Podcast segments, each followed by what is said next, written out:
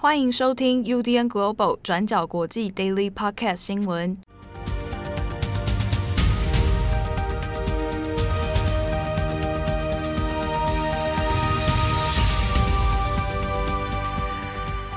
Hello， 大家好，欢迎收听 U D N Global 转角国际 Daily Podcast 新闻，我是编辑齐浩，我是编辑惠仪。今天是二零二一年六月二十九日，星期二，一转眼这个六月底了。啊、好快、哦、马上就要开始下半年了耶。对啊，哦，七月就马上要到了嘛，那个传说中的奥运要来了。对啊，你的健身环啊，你还有在做吗？我看样子是没了。你, 你怎么看到的啊？我猜测啦，我推断。嗯，对，最近就比较疏于这个健身环的这个这方面啊。那个东西是还还不错，可恶的任天堂没付我钱。好。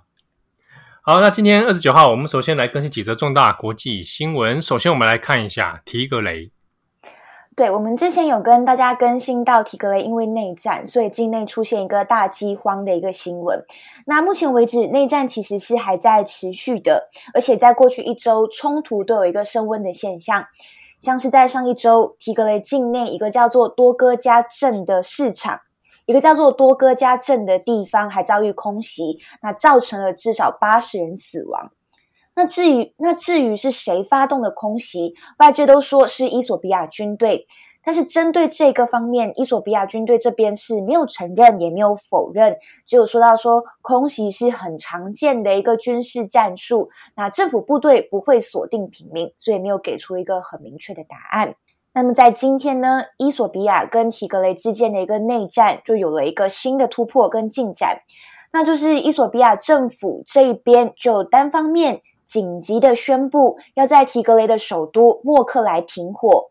停火期间是从六月二十八号开始，一直到伊索比亚的耕种季节结束，也就是差不多在九月的时候结束。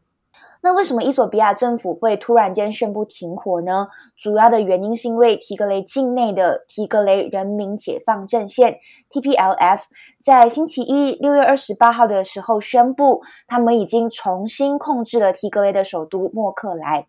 那我们这边用重新控制，主要原因也是因为提格雷人民解放阵线其实在过去是一直控制提格雷州的，是一直到去年十一月伊索比亚跟提格雷内战爆发之后，双方就开始争夺这个区域，最后是由伊索比亚军队占领，并且在提格雷境内成立了临时政府。但是现在呢，这个莫克莱又被 T P L F 提格雷人民解放阵线重新控制了。好的，那么针对这一次的停火宣言，不管是伊索比亚的联邦政府还是是 T P L F 目前都是没有回应的。那至于停火期间人道救援组织是不是可以进入，以及境内的一个饥荒问题可以怎么解决，这一些目前也是还没有多做说明，要再持续观察的一个状况。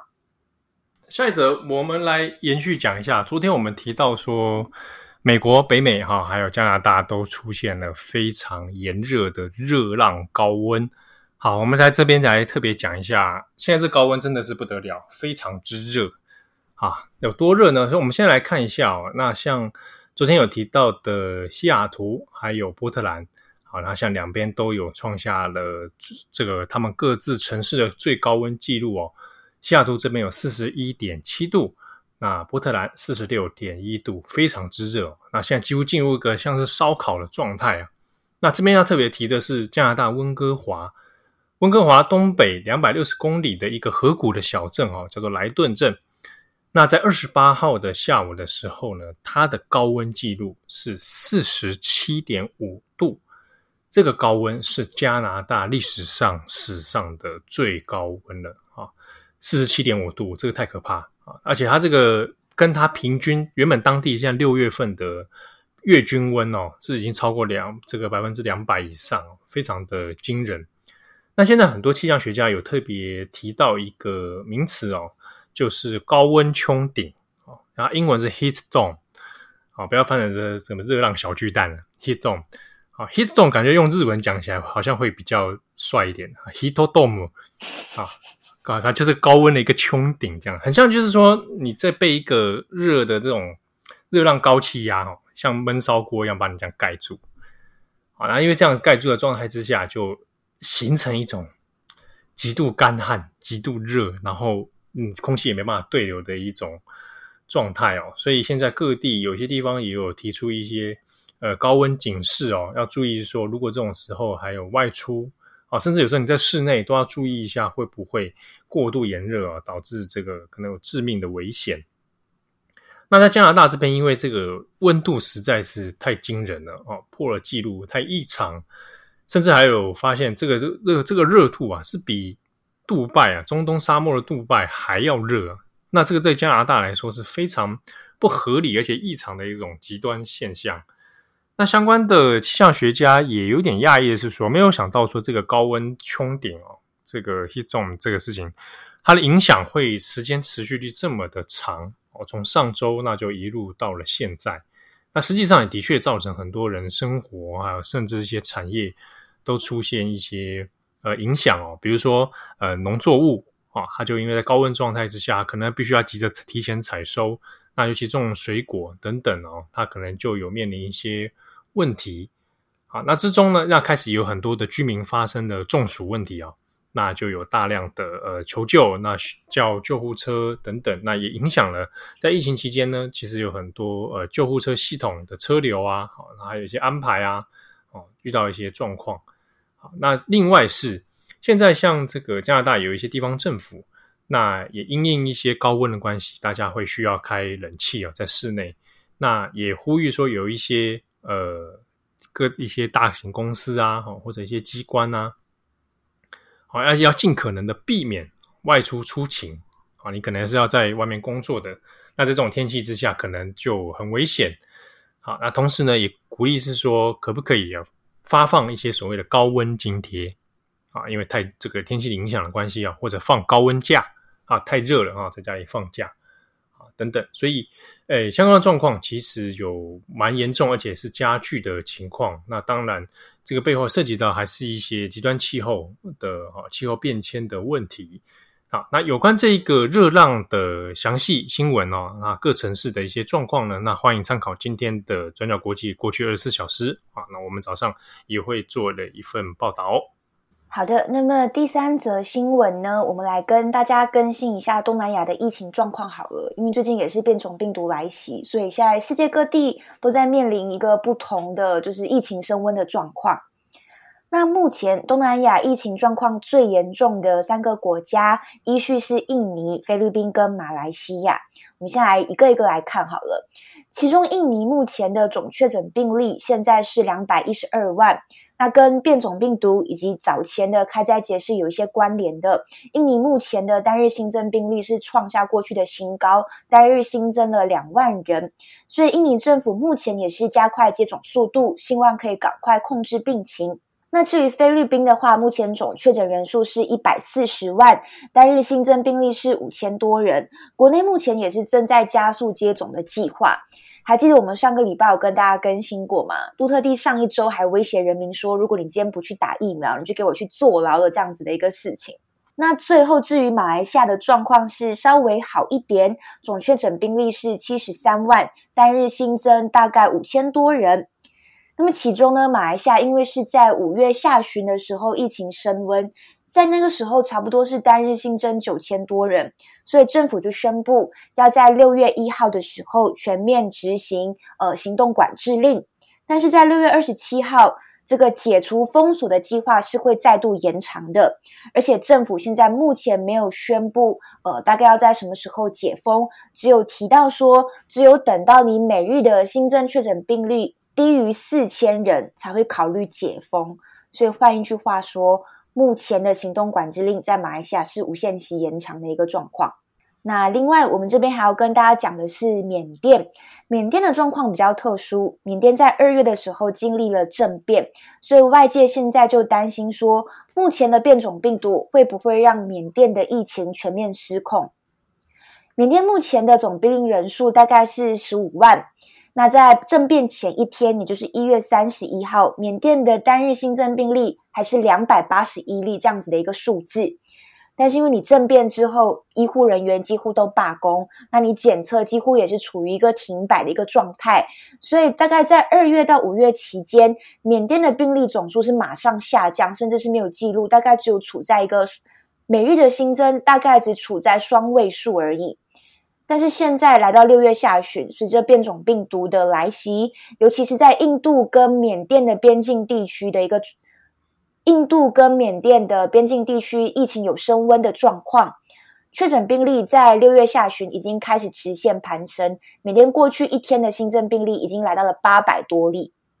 那现在比较困难的问题在于说医疗人员罢工，那罢工的医疗人员有些就到私立医院继续工作，但是私立医院里面并没有提供任何的接种疫苗，那甚至有一些罢工的人员是变成就是在呃经营地下诊所，但同样的地下诊所的医疗设备非常简陋，也没有任何的疫苗，再加上目前缅甸是一个没有办法检测的状况，同时人民也拒绝接种军方提供的疫苗，所以缅甸的目，所以缅甸的疫情状况接下来会怎么发展，也是外界非常担心的一个事情。然而现实的问题也是，大部分的缅甸人虽然知道说疫情很有可能会爆发，很有可能会失控，但是相较起疫情爆发，目前大部分的缅甸人其实是更加在乎说用什么方式让军政府倒台。那至于我们最后更新一下的是呃，疫情状况很比较良好的东南亚国家有哪一些，我们这边先用单日新增来做一个排序好了。目前控制的比较好的东南亚国家分别是汶莱，然后接着是辽国，最后是新加坡，他们的单日新增病例都是在双位数，大概十人到十四人之间，而至于汶莱呢，单日的新增病例是零。好的，那么以上就是东南亚的疫情状况更新。好，那疫情的部分希望大家听的不要太过这个担忧，或者是觉得哇每天都在听疫情新闻哦。嗯，嘿，我下一次还是跟你讲疫情新闻啦。好，我们下面还是来看一下，因为这个奥运也快到了啊，那我们来更新一下日本现在的状况。奥运现在如果七月二十三号倒数，那现在也没剩几天哦 ,二十、二十、二十三天哦 ,二十四天差不多哦。嗯。好，那先前跟大家也说过，因为首都圈那还有一些这个重要的城市有解除了紧急状态嘛，那进入所谓的防止蔓延重点措施。那我们这边来看一下，以东京还有大阪为主的地方，那截至目前为止解除之后状况有比较好吗？大家的情形又是如何哦？好，那东京在二十八号发布的相关数据里面呢，发现从最近七天、最近一周这样看起来呢，单日新增平均的单日新增是四百八十九人哦，那这个呢比过去再更提升了啊，是上一周的前一周的 百分之一百二十四 左右。那首都圈的埼玉县、神奈川县也都有感染确诊人数稍微增加的趋势哦，那整个说首都圈的人流活动其实是的确有变得比较活跃了。好，那另一方面大阪这边也是啊，那它的呃人流活动还有它的确诊人数也的确也有往上攀升的趋势，所以总体而言解除了紧急事态之后，大阪还有这个东京啊，它的感染数字它的疫情并没有办法得到很好的马上的控制哦，那这是外界可能也不意外，但是也只好持续的担忧的一个问题。那顺着这个问题来讲，那就是关于奥运的状况了。好，那奥运这几天，那日本有传出一个讯息是说，天皇透过了宫内厅的长官，那有表达说对于奥运的防疫措施的担忧。这件事情在日本出来之后的确引发一些联想跟争议哦。那有的人把它解读成是天皇不希望办奥运，但实际上透过宫内厅的发言其实也不是不尽然如此啊，他只是说针对于这个防疫措施哦，感染的风险这样子。那因为天皇本身他现在在奥运跟帕运里面，他他的角色呢是扮演荣誉总裁哦，它是一个荣誉职的状态。那他的确，如果他要出席的话，那还是会担忧一些状况嘛。那这个考虑之中，还是在于社会上普遍对于奥运的申办、啊、奥运的举办这件事情是有一点疑虑的。那作为天皇这样的角色，应该要抱持什么态度，那这是比较难以拿捏的部分了、啊。那在今天日本的相关新闻也在讨论是美国总统拜登现在也是呃，目前是确定是他不会来出席东京奥运啊，但可能的一个方式是透过第一夫人率队的方式啊，有可能第一夫人来代替，然后来出席啊。那美国总统自己没有要来啊，所以这在奥运的气势上面，似乎难免觉得有一点点，哎，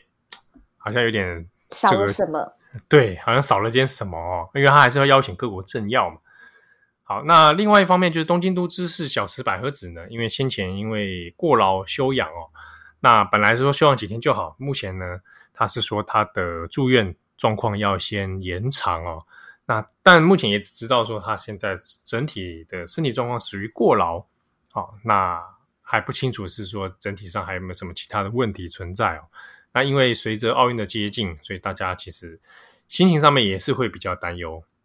好的，以上是今天的 Daily Podcast 新闻，我是编辑七号，我是编辑惠仪，我们下次见喽，拜拜，拜拜。